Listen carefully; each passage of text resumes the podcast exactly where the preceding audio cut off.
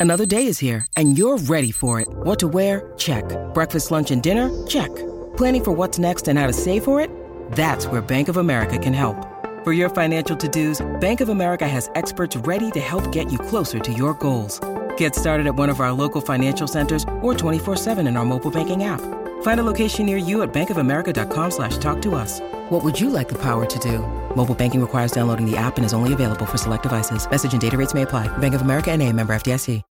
When you need mealtime inspiration, it's worth shopping Kroger, where you'll find over 30,000 mouthwatering choices that excite your inner foodie. And no matter what tasty choice you make, you'll enjoy our everyday low prices, plus extra ways to save, like digital coupons worth over $600 each week. You can also save up to $1 off per gallon at the pump with fuel points. More savings and more inspiring flavors make shopping Kroger worth it every time. Kroger, fresh for everyone. Fuel restrictions apply.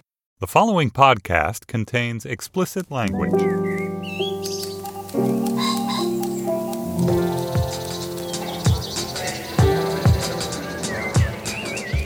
I'm Stephen Metcalf, and this is the Slate Culture Gabfest to Keegan Michael Key or Not to Key edition. It's Wednesday, August 9th, 2017. On today's show, the Public Theater's new production of Hamlet stars Oscar Isaac and Michael Key of our title. We were very, very lucky to go see it. We'll be discussing with uh, Isaac Butler. And then Friends from College is a new Netflix streamer. It stars, here he is again, Keegan Michael Key, Fred Savage, Annie Parisse, among several others. It's an ensemble comedy about a group of old Harvard classmates hitting 40. And finally, we're joined by Washington Post reporter Dave Weigel to discuss his new book on prog rock. We've been waiting to do this one for a while. I'm so psyched it's finally happening. Joining me today is Slate's editor, Julia Turner. Hello, Julia. Hi. And of course, Slate's film critic, Dana Stevens. Hey, Dana. Hey, Steve. All right, before we go any further, I just I have I've been waiting to share this with you. It's my stupid story of my night seeing Hamlet at the public. I walked from 39th Street and uh, 9th Avenue down to the public theater, about a two mile walk. Realized I was going to be a little bit late if I didn't hurry. It was drippingly humid out. I had to all but run, all but sprint the last three or four blocks. Uh, I go into the theater, and I, I just want it's like Nixonian flap sweat. And so simultaneously, I'm thinking, well, the stranger's going to be sitting next to me you know maybe if i just pre- press my arms to my side really tightly i can contain the you know the, the the stink and you know i don't know. I mean i just I, I couldn't believe how much i had sweated. And i walk in and i go to my seat. And in order to sit in my seat i'm not the kind of person believe me who befriends the stranger sitting next to me ever. Uh, and you don't ne- say. never never done it in my life and never will. But i did have to say to this person you know a version of excuse me in order to get to my seat. So instead of saying excuse me, I say hi, and it he looks up, and it's Sam Waterston, the fucking DA himself. And I sit down, chong, chong. and I sit down, and it's one of those. I don't know if this is like rooted in like you know physiological fact, but you know sometimes after you've worked up a big sweat and you sit down and your body starts to settle, it like opens all of your sweat glands. It says, let's leave nothing in the tank here. Like, we don't need to reserve anything more.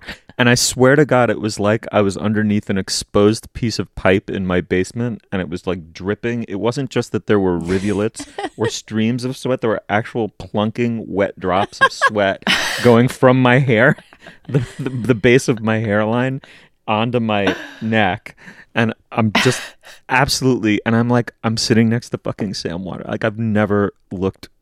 Anyway. No, I love that story because I feel like the public is like the great off Broadway theater institution in New York, and you always see some New York theater actor type there, and or Law and Order actor type, same thing. But my my experience like that was that I went to see Hamilton there my husband was sneaking into the row ahead of me and then he like stopped and ushered me ahead of him in front of all these other people and I was like what are you doing? This seems so awkward. And then I saw that he had done that because the person on the far side of our pair of seats was Victor Garber who is a mm. renowned and wonderful theater actor but also more pertinent to my interest played the dad on Alias the the spy show with Jennifer Garner. Um and he was the most effusive uh audience member I've ever had the privilege of sitting next to. Like at every pause between every verse, he was like verklempt with emotion at the excellence of Hamilton and was like, ah, ah, and was like, bravo, That is and just so clapping the whole funny. time. Like he was That's ex- exuding fandom. That's exactly what Sam Waterston did. He was he, but he did it in this perfectly sort of self-contained way. So it wasn't he wasn't like you know kind of like you know generosity signaling, you know a- actorly empathy signaling to anybody, but he made these little vocal noises like. Oh, oh, like appreciative vocal noises that distracted like not one whit from what was going on on stage and let, y- let and yet let you know that this himself master of the craft it was wonderful he was the perfect perfect seatmate and he went home with a bucket full of uh, vicarious ooze on his left pant leg So you and Sam it was Waterston kind of did meet in a way. He he bears your DNA on on his body. he, he does. If someone axed him on the way home, I would be the principal red herring suspect in the first half hour of the Law and Order about the actor on a There was Law and a Order weird, TV feverish guy. I like that open meet cute. Like it's the theater. You you know you see the actors on the stage. Like it's a classic New York scene, and then there's just like a, a like just suspicious guy, just a super fishy guy next to our protagonist. show. Oh, dear. All right. Well, now that we're warmed up. Hamlet is the most familiar work in the Western literary canon, yet it's the obligation of every young or youngish actor to try to make it new. Uh, the latest of the challenge is Oscar Isaac, who is plausibly inheriting the mantle of his generation's greatest actor from the dearly missed Philip Seymour Hoffman. He plays the tormented and self tormenting Dane in the new production at the Public Theater, which is directed by Sam Gold. We're joined by Isaac Butler, Slate contributor. Isaac, welcome to the show. Hi, thanks for having me. Isaac, I mean, I you know the commanding reason to go see this has to be uh, Oscar Isaac, who, as I said, you know he's inheriting this mantle of the greatest actor of his generation. Isaac, am I right in thinking this is not a small deal to have Oscar Isaac play this uh, play this part? And also talk a little bit about who Sam Gold is and maybe what his history with the public is and what he brought to this production. Uh, sure, absolutely. So first of all, in terms of Oscar Isaac's career, you know, he uh, right out of Juilliard, he's in Shakespeare in the Park, right? And then, you know, eventually he starts having this, you know, really impressive movie career. He does Inside Llewyn Davis, one of the most amazing film performances I've seen in, in recent memory. And then he is, uh, you know, one of the leads in the new Star Wars franchise. And then, you know, you, you could read this as kind of announcing his arrival to that upper, you know, echelon of the field by choosing to do Hamlet. One of the challenges with doing a play uh, as familiar to its audience as Hamlet, and really I, I don't think any play is more familiar to its audience, is how do you make the audience uh, hear it or experience it in a fresh way? Or if you're not going to do that, how do you instead comment on sort of Hamlet itself, right? Those are sort of the two approaches that you can do. And I think Gold is actually doing a little bit of both of those things. So Sam Gold, um, there was recently a New York Times Magazine profile of him, uh, rose to prominence as the director of uh, Annie Baker's early work, and then he went on from there to direct the musical Fun Home. And then this year, on top of doing uh, Doll's House 2 on Broadway, he has directed three major classics productions. Othello with Daniel Craig and David Oyelowo at New York Theater Workshop, The Glass Menagerie with Sally Field on Broadway, and now this Hamlet, which uh, has Oscar Isaac as Hamlet and uh, Keegan Michael Key as Horatio, and, and a bunch of other really great actors in it. Um, I'm gonna um, uh, I'm gonna hazard as someone who doesn't have exhausted uh, exhaustive knowledge of this, but that uh, Oscar Isaac was a tr- tremendous Hamlet that people may be talking about for decades to come, and that this was a quite original, notably original staging. Am I correct in those uh, judgments? Um, I mean, I thought that Oscar Isaac was a very good Hamlet. I think he's a great actor. I completely agree with you that he is probably inheriting that title, uh, the the the greatest of his, at least male actor of his generation, from Philip Seymour Hoffman. Um, I thought he was a very good Hamlet. I actually think the really brilliant performance in uh, this production was the uh, journeyman stage actor Peter Friedman, who is playing Polonius and one of the gravediggers.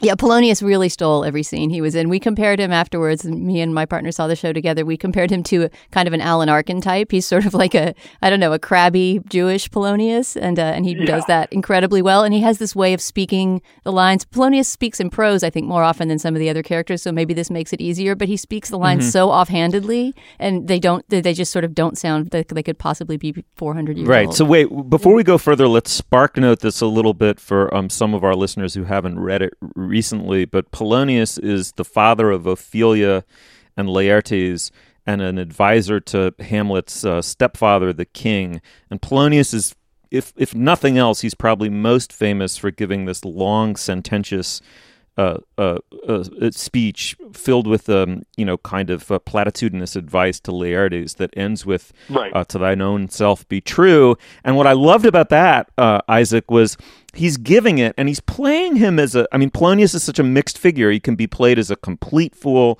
he can be played as a fool who occasionally says something wise almost by accident. In that speech what I loved about it is he's being sententious and long-winded in a very funny way and then he places the palm of his hand on the cheek of Laertes and he says with an immense amount of tenderness and sincerity says you know this above all else to thine own self be true and uh, i thought that was electric I think what Friedman does that's so great, and I should say that, you know, uh, Peter Friedman's been delivering home run performances in plays, you know, since I was in short pants. Uh, and is a versatile, incredible character actor. And what he does really well with that Polonius is uh, Polonius doesn't know that he thinks he's an incredibly wise man giving this tender advice. Contextually, he is because he's constantly wrong about what Hamlet is doing and why.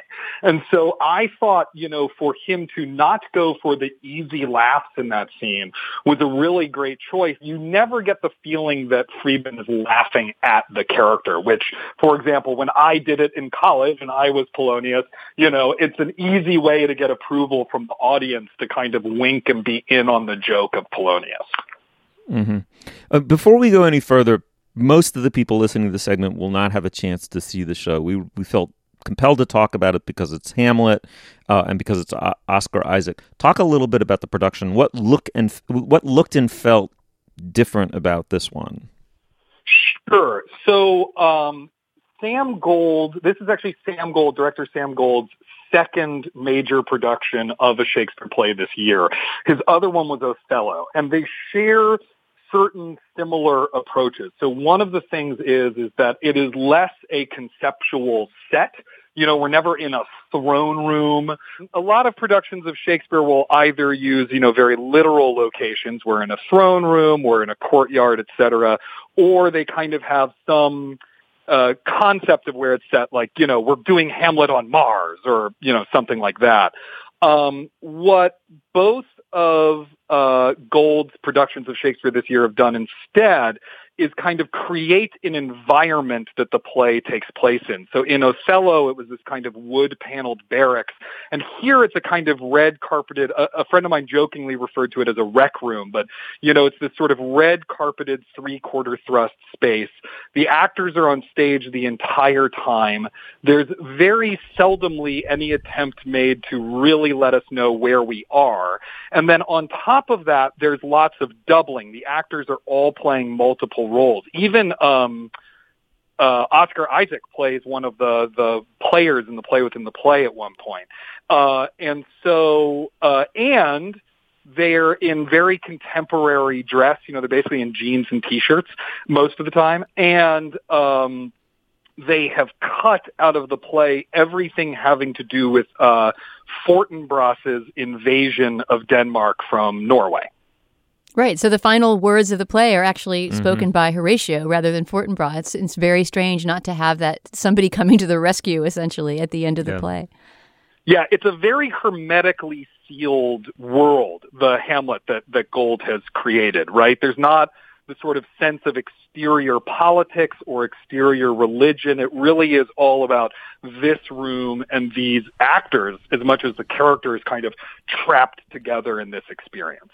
And it's a very small mm. group of actors. I don't think we've stressed that, but I counted upon leaving, and I think basically there's there's nine people in the whole production. I mean, other than the, than the main characters that you think of with Hamlet, Claudius, Gertrude, Polonius, Hamlet, Horatio.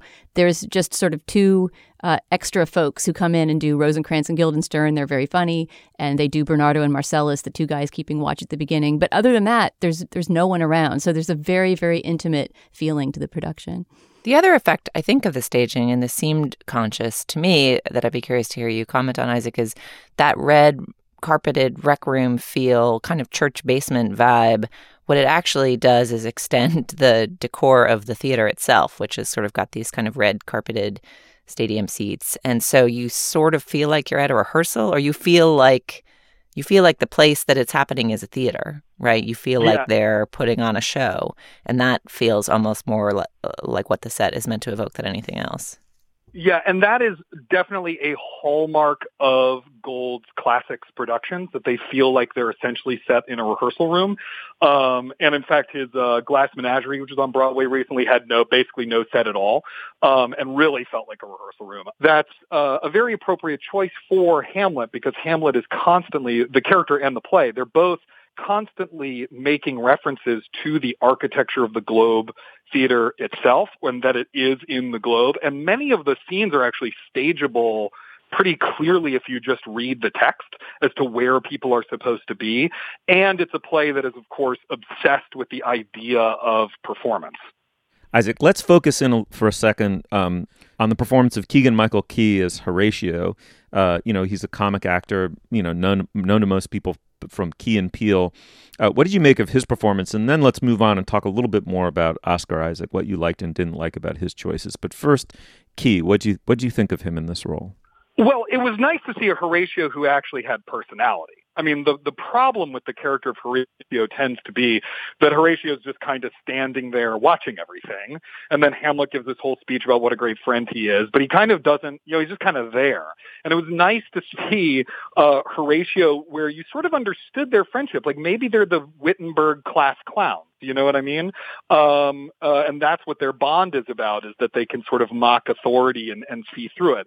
I will say that the personality he is given is sort of what you would expect Keegan Michael Key to do. You know what I mean? It's very much in line with his performances in Key and Peele.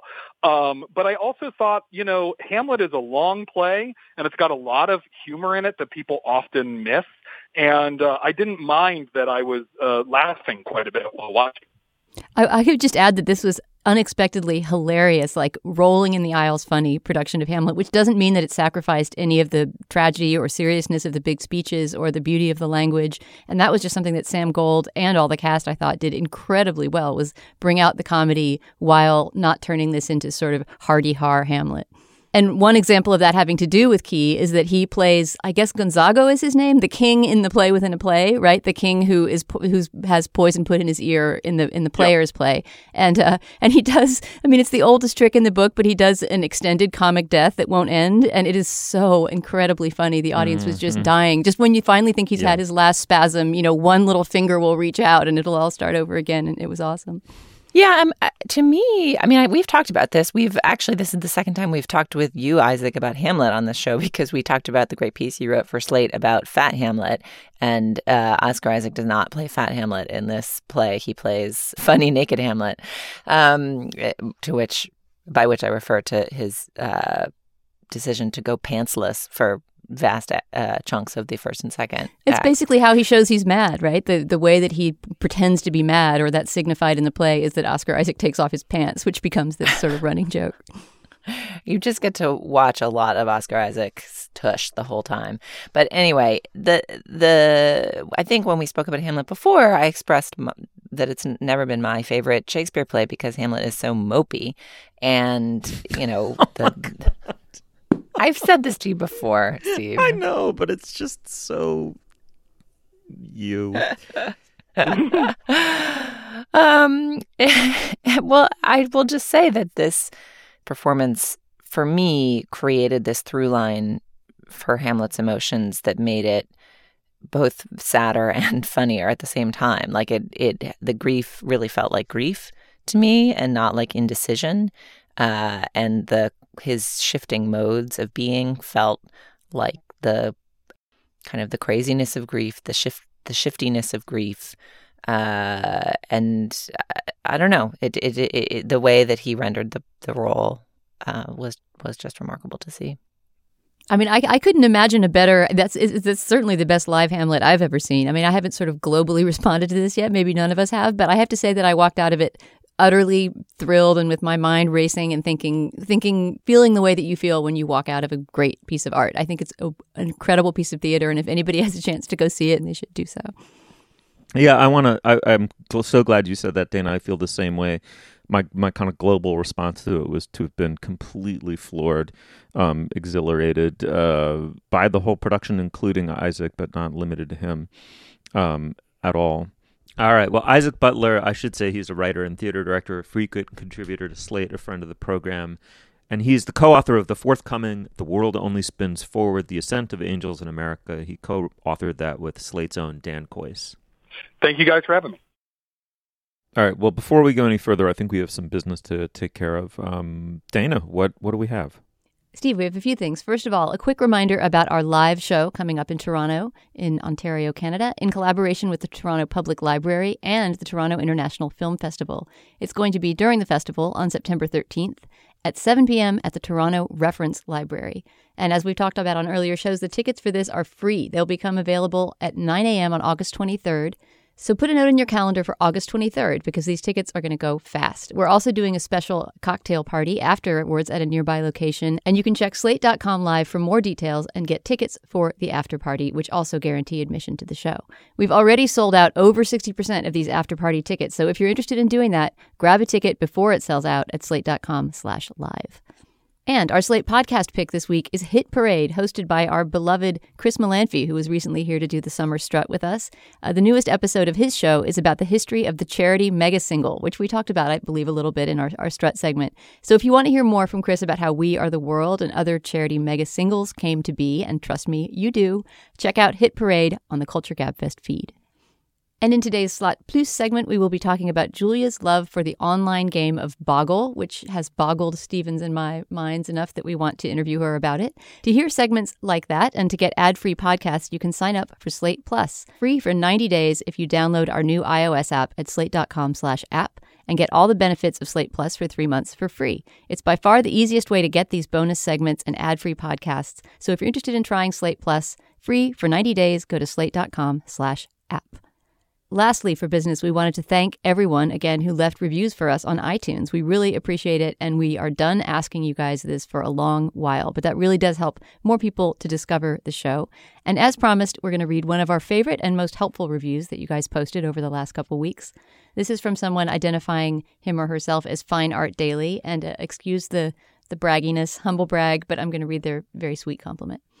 Dana, Julia, and Stephen are three people I would take to the desert island. The conversation would be lively, the opinions many and varied, and their combined intellect would see us through to our rescue. Thank heavens for the folks who read books, consume popular culture, embrace technology, and can speak in full sentences. They have expanded my cultural horizons, and for this I am grateful. Keep it up, folks, and thanks for the Slate Plus, insert French accent, s'il vous plaît, segments. Delightful. Friends from College stars an ensemble cast. I'll name all of them Keegan Michael Key, Fred Savage, Annie Parisse, Nate Faxon, Jae Suh Park, and Cobie Smulders. They are six friends from Harvard who are now approaching middle age. They are, for the most part, first world problems made flesh as they struggle to publish their novels or tolerate their hedge fund bosses. It sounds like a recipe for nothing but a hate watch or maybe a self hate watch. And from the evidence of my Twitter feed, a lot of people are self hate watching this.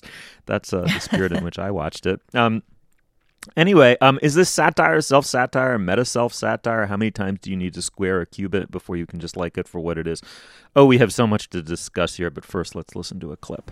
Young adult. Mm-hmm. No, I, I don't. I don't think that's for me. I don't know. I do know because I write literary fiction for adults. Yes, I know, and you won a whole bunch of awards for it. You won the PEN/Hemingway and the Pushcart Prize. Yes, I did. You won a ton of shit no one's ever heard of. Well, not no one. Uh, Not- I look, no one. I know this is hard to hear, but Ethan, the Great American Novel is now the massive international young adult series with film rights and merchandising.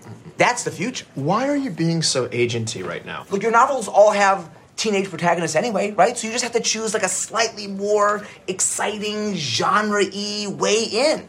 Okay? Max, YA is destructive. Do you understand? It's all about adults who are refusing to grow up and instead they read books that are for kids. It prevents you from moving forward and living your life and it is destroying our culture. So it's a yes? Yes, fuck you. It's a yes. Julia, uh, I kind of feel like you made me watch this. I did. Yeah, she explicitly said you must watch this show because I can't stop watching it, even though it fills me with. Tell, tell us what it fills you with, Julia.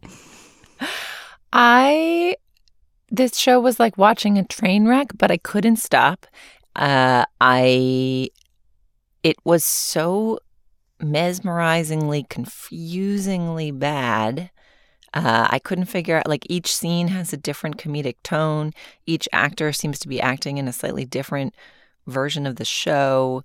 Uh, they're all loathsome, and yet I kept watching it, and in fact, watched it so readily that after I successfully convinced you guys to watch it to help me figure out how I actually felt about it, I was like, okay, Friday night, I'm gonna, you know, eat my dinner and watch a few episodes of this show. I realized I'd watched the whole thing. Like I'd I'd used up all the episodes. There were none left, but I was like ready to watch more. And there's been a lot of hate for this show among critics and on Twitter, and then also some uh, stubborn defenses. And I will also say that when I tweeted about the show and how confused I was by it and how I felt like I just wanted to watch the version of the show that Cobie Smulders was in, um, I got like more interactions on that tweet than on a lot of tweets. Like people are watching, people are interacting with this thing out there in the world. Yeah, And so I needed, sure are. I basically called in my favor and need you, ace critics, to help me figure out what the hell is going on in this show.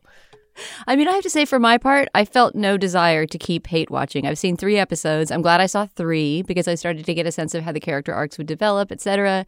But I don't feel that addictive energy vis-a-vis this show. Do you, Stephen? Well, I watched the whole thing. well, that answers my question. my, my name is Stephen Metcalf, and I watched all seven or eight eight episodes of Friends from college. I mean, here's All let me vindicated. let me offer let me offer a defense of my own uh, epic self hate, uh, epic act of self hate. Which, first of all, they are all very, very, very good performers, very funny performers, and and it's sort of like it's like you know one of those. College, you know, it's like one of those basketball teams where you just like roll a basketball out on the court and then you pay whatever amount of money to watch them just shoot layups. I mean, but what if the basketball's deflated, Steve?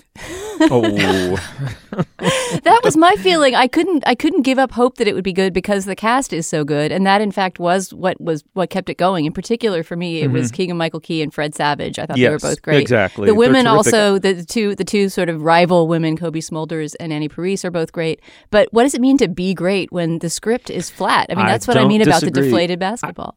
No, I don't disagree. Okay, so just a couple things about what I genuinely loved about it is like you know, Key clearly is like busting out as an actor. He's you know he's mesmerizing in this. He was terrific in Hamlet, as we said.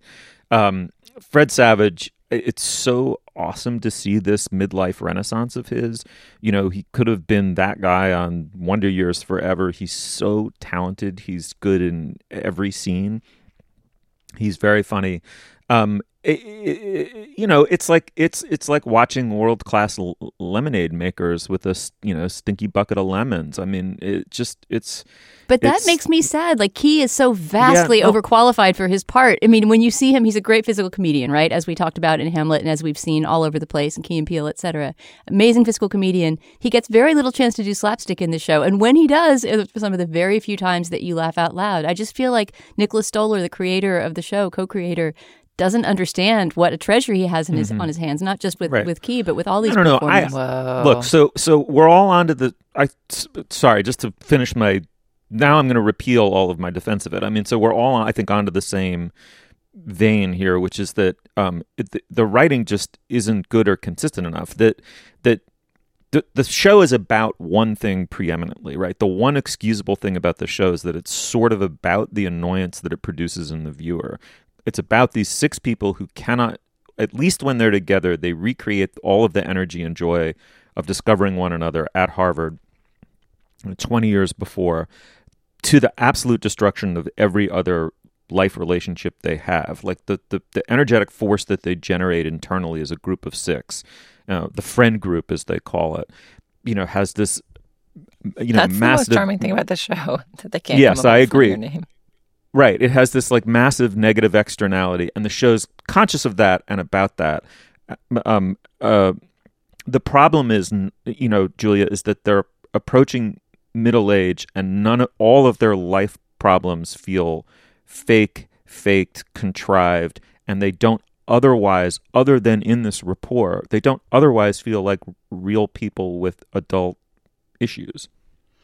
Yeah, I mean, I think the the most perceptive review I read of the show, or at least the one that challenged my assumptions the most, was one by Alan Sepinwall at Uproxx now, who argued that everything off-putting about the show is completely intentional. That it is like a a um, self-conscious anti-nostalgia screed. That it's about how people ruin their lives when they are you know man children and women children and can't grow up and accept the consequences of being an adult. And so you end up hanging out with these adults who keep making really stupid decisions and seem uh, idiotic. And you know nick stoller has made a bunch of movies that are pretty funny in a kind of exaggerated comic tone Yeah, he made Forgetting Sarah Marshall, which is a movie I love and often return to. I mean, I think Nicholas Stoller is a great choice to make a show like this, and I'm not quite sure where the this tone of insularity and claustrophobia comes from. Maybe that he co-wrote it with his wife, who did was his college friend from Harvard, and that it's too close to their story and it's their in jokes. I'm not quite sure, but it doesn't seem to be re- ever reaching for larger themes to me. Well, and I think I disagree with you guys about which performances I found moving. Like I think I found Key's performance in this not not successful because it feels like he is in the antic. It, Stoller also directed both versions of both of the Neighbors movies, which I think we really loved the first one and liked the second one less, but have a similar exaggerated antic comedy to them.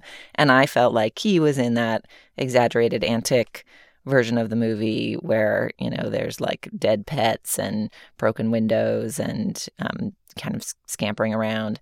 Uh, and i just like wanted to watch the earnest soap about 30 somethings basically i feel like this is 30 something for my generation and it's like trying to be too cool to actually just be a soap opera about 30 somethings and I wish it just had the courage of its convictions and was a soap opera about 30 somethings. Like, I think Mm-hmm. it's the soapiness that kept me watching and all of the, like, oh, aren't friends horrible? Aren't these, you know, like the actual problems facing 30 somethings I know mostly are not that they can't stop acting like children. I will also say the other thing that, that, you know, forced my self honesty is that this mu- this thing is filled with the music of my youth. Like if the big chill is the musically nostalgic uh 30 somethings reminiscing and fearing death together you know totem of our culture like every song i loved that was on a mixtape was used as a like outro to credits in this and it just made me cry because you realize that you are Nat Faxon, Cobie. Smulders, and i'm i'm a cliche the music is great. I have to say, what all is in there? There's Pavement, there's Cornershop, there's Liz Phair. The music is super well chosen, and I like that The there's no Breeders, comment. Like they're not listening to the music in the story, so the presence of the music is, in essence, a commentary on their mm. stage of Arrested mm-hmm. Development. I will say, I, I feel that I should acknowledge that after sharing in various forums that I was hate watching the show, our dear colleague Allison Benedikt uh, DM'd me and was like, "It's just good. You just like it. Like you watch the whole thing. You're talking about it. like maybe it's just good." And I think that's like a fair. I mean, I, I don't I don't actually think it's good, but I like want there to be a second season, and I think I have to be honest with myself and our audience about that. Is there any word on whether it will be picked up for another season? I mean, Netflix is such a mysterious master. Who knows? I think that there's a there's a fundamental error at the heart of this TV show, which is that it thinks it's about how a you know how, how a codependency can evolve, a nostalgia codependency can evolve between this group of six friends, and it forms this kind of mirror in which they're always you know the collective mirror in which they're always great, they're always their younger selves, they're always fun to be around. while everything crumbles around it. I think that's the wrong mirror. I think inadvertently the show's about how a certain style of Hollywood writing is just self fucking referential. I mean, it you know, the mirror really is the big chill uh, you know, 30 something and girls and it it seems more extracted from that um, than it does from anybody's real life and and and real life is alluded to in touchstones like the Pushcart Prize or marital infidelity, whereas it doesn't seem to be drawing on anyone's actual experience of real life at all. And the closest that could come to being satirical is just sort of saying, well, that's kind of how people construct selves now, like per- performative selves in a way. And it's how we perform for one another. And so maybe at that level, it sort of worked as a satire, and maybe that's why I watched it till the end. I don't know. Just thought I'd throw that out there. Okay, so in sum, the show is awesome and we loved it. It's called uh, Friends from College. It's streaming on Netflix. Check it out and come to facebook.com slash culturefest. Oh, and one thing very quickly. Uh, Dana, are you with me on this? Billy Eichner is very good in this. Yes, and he's one of the very few who doesn't. I mean, of all things, right? He's the most restrained performer on this entire show. So, yay, Billy Eichner. Dave Weigel is a national political correspondent for the Washington Post. He is a very, very good friend of Slate Magazine and an alumnus uh, and a friend of this program. He has written The Show That Never Ends The Rise and Fall of Prog Rock, a book about progressive rock and roll, prog rock. Uh, Dave, welcome to the show. Thanks for having me. It's really good to be on again. So, Dave, this this book had its origin in a in a big project that you did for Slate when you were a political correspondent for us here, um, where you spent a month researching and learning about the history of prog rock and essentially mounted a defense of prog rock, a much maligned uh, type of music. Can you talk mm-hmm. a little bit about like, can you play for us a song or conjure the song that sparked your interest in this form of music?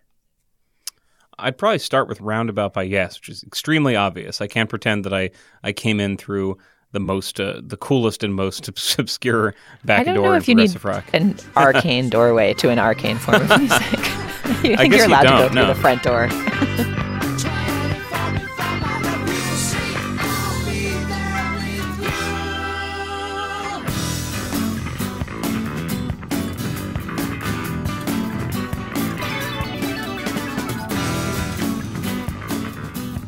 But I was 14 or 15 and into heavy metal and found a rock critic, Mark Prindle, online back when everyone was just updating their websites with HTML, who loved metal but also loved this. And I found a tape of uh, Yes's Fragile for, I think, $3.77 at like a cutout bin. And uh, so Roundabout was what kicks out the album. And that was a lot of what makes the music fun and worthwhile is in that song, even though it's it's a hit that doesn't get as, into as many weird places as some of the other music you say something quite interesting um, that uh, I wonder may- maybe if they could provide a starting point for us, which is that up until about 1968, British and American rock music were going kind of in the same direction. They were they were you could argue that they were that they were you know that that rock and roll was Anglo-American phenomenon, and in '68 they split and they go in different directions. Why is that? Maybe one way to get into what made prog rock distinctive. Well, it's because of something that a lot of critics have, have pointed out in the reviews of the book, and I don't mind them pointing it out, which is that it, Britain did not have a tradition of black American music for reasons I probably don't need to go into. They're pretty obvious. And you had a lot of musicians exploring the influences that they grew up with, insofar as they went to church, they heard Anglican choral music, they heard a lot of classical music. The, the, the influences they got growing up in like post World War II Britain were were different uh, than the influence Americans were drawing from. So there's this break where when bands get extremely ambitious, uh, there's there's this the same sort of kind of acid test scene you see in San Francisco for the Grateful Dead. Similar things happening in London and Europe, but the direction they're taking it in is much more grandiose and much more much more structured. These don't become jam bands; they become sit for 20 minutes and explore this very put together sonic journey that these bands have put together. Now they, they get there uh, uh, eventually. There are some classic burnout jam sessions at these like all all night raves, but the, the, they they go in a much less folky direction than than American psychedelic music and a much more layered and I could say pretentious because I've, I've said so much I don't really I don't really find it pejorative anymore. Uh, a kind of big headed, uh, expansive kind of music. Okay, so for those of our listeners who maybe aren't overly familiar with this kind of music, name some of the big uh, big acts of British prog rock. Well, you could go with Yes and Genesis, although Yes and Genesis were bands that both got very poppy in the 80s. If, you, you, kind of start in the 70s, that's the sound.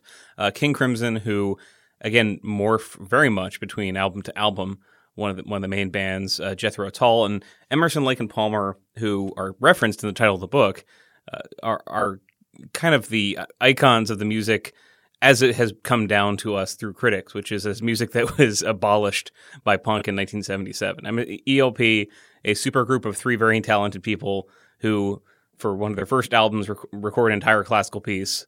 For one of their later albums, tour with a classical music orchestra until they run out of money. Uh, they're they're kind of the mascots of progressive rock.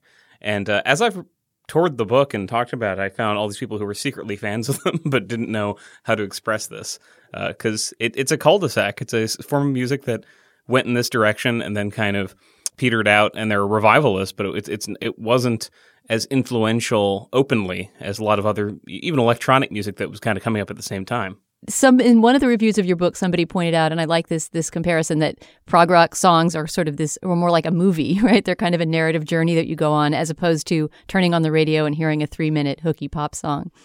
Yeah and if you see them live they don't deviate a ton from this. Maybe the guitar solos are going to be a little bit different but they sound like roundabouts about eight minutes long and you hear it live it's going to be eight minutes long. It begins with this slow build up slow and quiet build up start starts with what you heard that, there, and then slows down again. There's there are scenes with again the one thing you hear is this fluttering keyboard and this Steve Howe classical harmonic guitar, and yeah, they take you to different places in, in, in the song in a way that a lot of contemporary stuff. When people think of '70s rock, you know, it's big bludgeoning Foghat stuff. Uh, that starts and ends in, the, in kind of the same place, and and these these songs didn't. So that's that's why I got really interested in them. Dave, can you uh, further place the music in a little bit context around some of the other forms uh, that were popular at the time or or thereabouts, just so people have a sense of the arc here? So this was kind of at its peak before the rise of disco and punk and the rest, right? This kicks off. You guys said it really well. It kicks off in the late '60s. It is a, I'd say, our rock starts diverging into more psychedelia. So does theirs, but it is a much more structured kind of weirdness that they go into. And it's really 1969 through 74. These are gigantic bands uh, selling out festivals, selling out multiple nights at arenas. Uh, you know, yes, and ELP especially are some of the biggest bands on, on earth. And they still have a following today, but they're you know blow for blow with the Rolling Stones and being open. Even a band like Gentle Giant, which is one of the more kind of Renaissance music forward bands in progressive rock, they're they're opening for Black Sabbath. They're like not on the on on the same level as them, but the music industry, which is like this big important player in this music industry, sees a lot of money in this sort of music. Uh, it, it is it is not it is not niche music. Yeah, it, it's not as mainstream in a lot of construction as what's playing at the same time on rock radio, but it's super popular as album rock. That you you open it up and there is a intricate art and intricate lyrical content. In the case of something like ELP's Tarkus, a uh, a whole mythology around a uh, a mythical creature they just made up, that that kind of stuff was just super popular. And as I reported out, and I talked to a lot of fans too, because I I'm 35 and I wasn't there for a lot of this. I think one thing that helps is there were fewer distractions uh, in the late 60s, 1970s. There was a lot to do, but there wasn't the uh, well, I could uh, download all of this, or I, I could play, play anything I want, or I, I could watch any one of 50 sports uh, live contests online.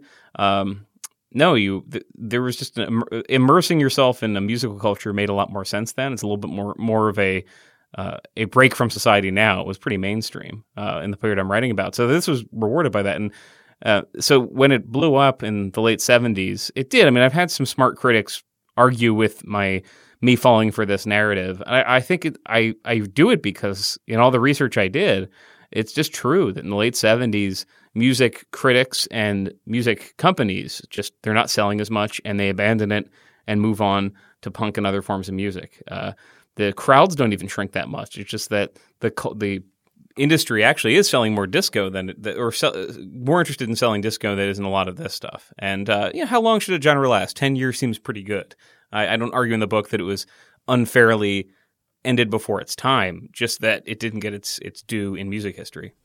So, Dave, one thing I wanted to ask you about, because your book kicks off with this, is the sort of social shame uh, associated with still being a prog fan in this day and age. And the very first sentence of the introduction of your book begins We are the most uncool people in Miami, and we can hardly control our bliss. And you're describing this, this cruise that you're about to go on with a bunch of, of diehard prog rock fans. Um, so, I wanted you to talk about that and how that came out in your reporting, and just, you know, in general, in, in the reception of the book, and to what degree that drove your desire to make the book. Yeah, I went on one of the three available progressive rock cruises that at that time. There was Transatlantic, there was the Moody Blues cruise, and there was this one. And I remember being uh, pitching this uh, as as something I could I could write about, and being very worried it was a cliche to go on a cruise and make fun of musicians. And it is a cliche, it totally is. People have done this with like the the Weezer cruise and the whatever the whatever kind of sub fire festival on a boat people managed to put together. And this one I just said, no, I'm going to take it seriously because everyone on this on everyone on this boat is passionate about this music that has been written off and they know that it has and that I think makes everything makes the community tighter. It almost reminds me when I I'm old enough to remember when, you know, comic books like X-Men and stuff pre-movie or Tolkien pre pre movie you you wouldn't get beat up necessarily for talking about them, but the people who were interested in them were, were, were fairly cliquish, and that's fun. I mean, you overanalyze, you go down rabbit holes, and that's what I found with all the people on this cruise. A couple thousand people who, in general, were really good musicians. I think that that kept the the core of this of this music fandom really active and intense. I mean, it was not hard when I was start right, researching the book. It was not hard to find people who had personal libraries of old magazines about it because they never got rid of them. And it was not hard to find fans who could talk about it and point you in a million directions. Like the hard part, because the book was about a year late. The hard part was uh, condensing that into one story. So, um, Dave, my overwhelming association with prog rock is with one band and really one album in particular. The band is King Crimson, and uh, in the Court of Crimson King, which just seems to me the one inarguably and superbly great prog rock album. Uh, aren't they? They're they're a key part of the origin story of prog rock, aren't they? Uh, they are. They come out of this not super successful band, Giles, Giles, and Fripp, that are psychedelic. Don't really know where they're going. Uh, they add Greg Lake, who is most famous later on for being part of Emerson, Lake, and Palmer. Uh, they add this lyricist Peter Sin- Sinfield, who writes these searching, not just not just uh, strange poetic lyrics and not just hard to hard to diagram lyrics, but lyrics that are so recognizable as something alien and progressive that yeah, and so this album begins with a 21st Century Schizoid Man, which is some noise that's really obscure and hard to figure out, and then this gigantic rock riff, and then a jazz piece that comes out of nowhere, and all of it works. All of it is just is compelling and fresh and amazing live, even kind of holds up on an album and sounds like sounds really not like nothing quite that had been written in, in Britain or anywhere else at the time.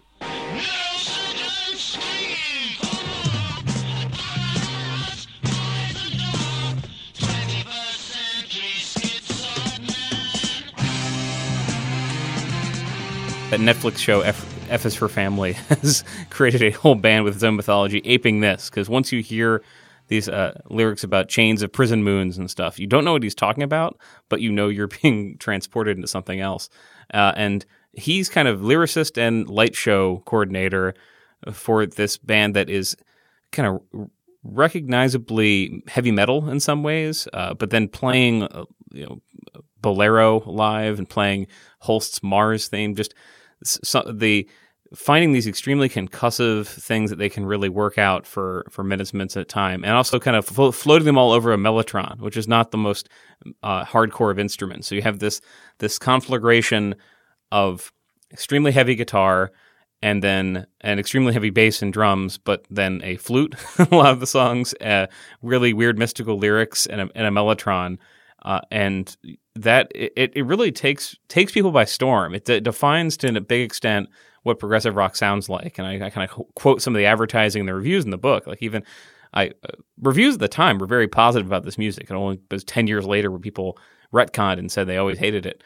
Uh, but this was, you know, people like Pete, Peter Townshend were lifting this band up as this obvious. Well, we were doing interesting things, but my God, look at what they're doing. It's it's pleasurable how non Uh, how alt it is basically. I mean, Yeah. to borrow a term from the '90s. But it, but I did one thing I was curious about is sort of the how you square the huge popularity of these bands in the United States during their heyday and the like deep aggressive kind of nerdy counter popness of them. Like it's not i love you you love me etc Mhm. it's not the romance of the bad boy in the leather jacket who you know with his just naturalistic swagger and plucking on a few guitar strings with you know whatever he learned on the back of a train uh is gonna you know make you move and melt. Uh how how like how did the nerdiness and the and the massive audiences square? Well, it, it's nerdy, but it also is at its core often, you know, four to six dudes with long hair uh, and groupies playing playing rock music. I mean, I think it diverges a little bit from glam rock. At the same time, is a lot more transgressive when it comes to to gender and sexuality, and it's it's on one hand more hard rocking, but a l- little more challenging of your, of of your worldview. As pro- progressive rock, it really does f- feed on what you liked already and then add to it this kind of musical chops and intensity. And it just, I've always found people who really bang their head along with musical chops tend to be dudes who are not necessarily all nerds, right? It is, it is a, uh, a pastime and a something to hold your lighter up or, or high five people listening to that, uh, it, it was then carried on by hair metal bands, right? Which were much more obviously, uh, obviously I was about to say dick swinging, but probably can't say that. You can definitely say that if you I can say dick swinging. Mm. All right. Well, um, Dave, do you want to pick a track for us to go out on? I'd, I'd I'd end it with uh, King Crimson's Discipline. So if I can use two, but this is an example of just how the music transformed too. It is I, I really tried to rescue it from this imagery of elves and whatnot. When King Crimson return uh, in the 1980s, they break up, they come back. Song like Discipline with all these interlocking guitars, I think, just demonstrates how much they sh- these guys should get credit for doing new things in music, and uh, that that's a good example. It's a fully instrumental song with guitars running at different speeds, percussion that is wonderfully hard to follow, and a bass that's doing something else entirely, and it all works. And so, like that, that's the kind of music I came to to love and what made me want to write the book. All right. Well, the book is The Show That Never Ends The Rise and Fall of Prog Rock. It's by David Weigel. Dave, thanks so much for coming back on the show. Thanks for having me. I appreciate it. And I should say that Dave has made a uh, Spotify playlist of his favorite prog rock cuts, and we'll have a link to it on our show page.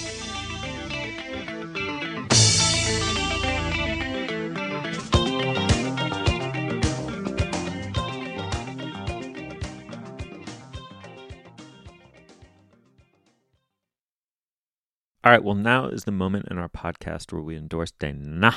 What do you have? Steve, I have a very simple Zen endorsement this week. As as you scroll through your news feed and get exhausted and depressed and demoralized by the day's news, I feel like everybody needs breaks, sometimes visual, audio kinds of breaks, and some sort of window open that is restful. And to that end, this week I'm endorsing explore.org. Do either of you know this this site explore.org with the live cams? No. So I'm looking at it right now, and it's this wonderfully simple. I hope they never make the interface more fancy than it is now. It is a, a big uh, page of thumbnails of live cams of animals all over the world, and uh, and so you can watch owl nests in I don't even know where the owl nest is, but I was watching it for a while. You can have Steve's life and watch sheep in upstate New York, or you can go to Africa and watch wild safari type animals roaming the plains. And often you'll just Oh see gosh. the plains There- themselves and hear the sounds of birds, but you see whatever is happening in front of that stationary camera in that part of the world. Are you looking at it right now, Julia? There's a bear straight up like catching spawning salmon in a waterfall. yeah, I'm watching right the now. same thing. Yep. So they're they'll- like leaping. we're watching the same bear. So yeah, they will generally feature one when you go there. There's a big window where they'll they'll rotate different animal cams, and then you can also scroll down below and pick the animal cam of your choice. You can have the audio up or down. And what I like to do is just find one of these in the morning that has sort of a nice, peaceful bird song background. And leave it open all day. And half the time you, you're not even looking at the animal, you're doing your work, but you can always peek over at your bear or your owl or your zebra and see how they're doing. So explore.org, it's uh, simple, it's beautiful, it's a it's a break from the horror. Fantastic. Julia, what do you have? I have a sad endorsement today. Uh, I would like to endorse the work of illustrator Jill McElmurry. She did beautiful illustrations for the Little Blue Truck series, which also has further titles as such series do. Little Blue Truck Leads the Way, Little Blue Truck's Christmas, Little Blue Truck's Halloween. Uh, Jill, in addition to being a wonderful illustrator, was also a listener to this podcast and a sometime member of our Facebook community, and someone who I came to know a little bit as an online personage through that community. And she passed away last week. Uh, and she's one of those people in sort of a modern way that you can feel that you know a little bit. And so I just want to express my admiration for her work and send my love to her family and community who I don't actually know at all. Um, and just say that uh, we will miss her here too.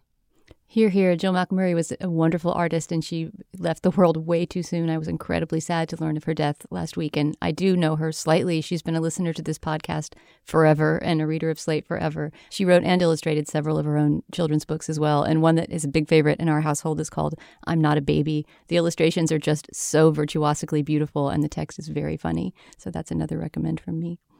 I this week I'm going to endorse uh, the piano playing of McCoy Tyner, who's probably best known for uh, playing with John Coltrane.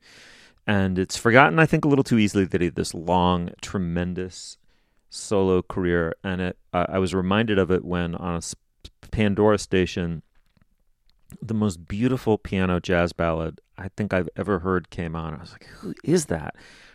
And the but just the playing, the touch, the tenderness of it was so amazing. And it turned out it was McCoy Tyner. He was playing a tune called When Sunny Gets Blue off of the record Today and Tomorrow from 1964. He, uh, McCoy Tyner is wonderful. Um, the Real McCoy is an amazing album. It turns out Today and Tomorrow is a great record.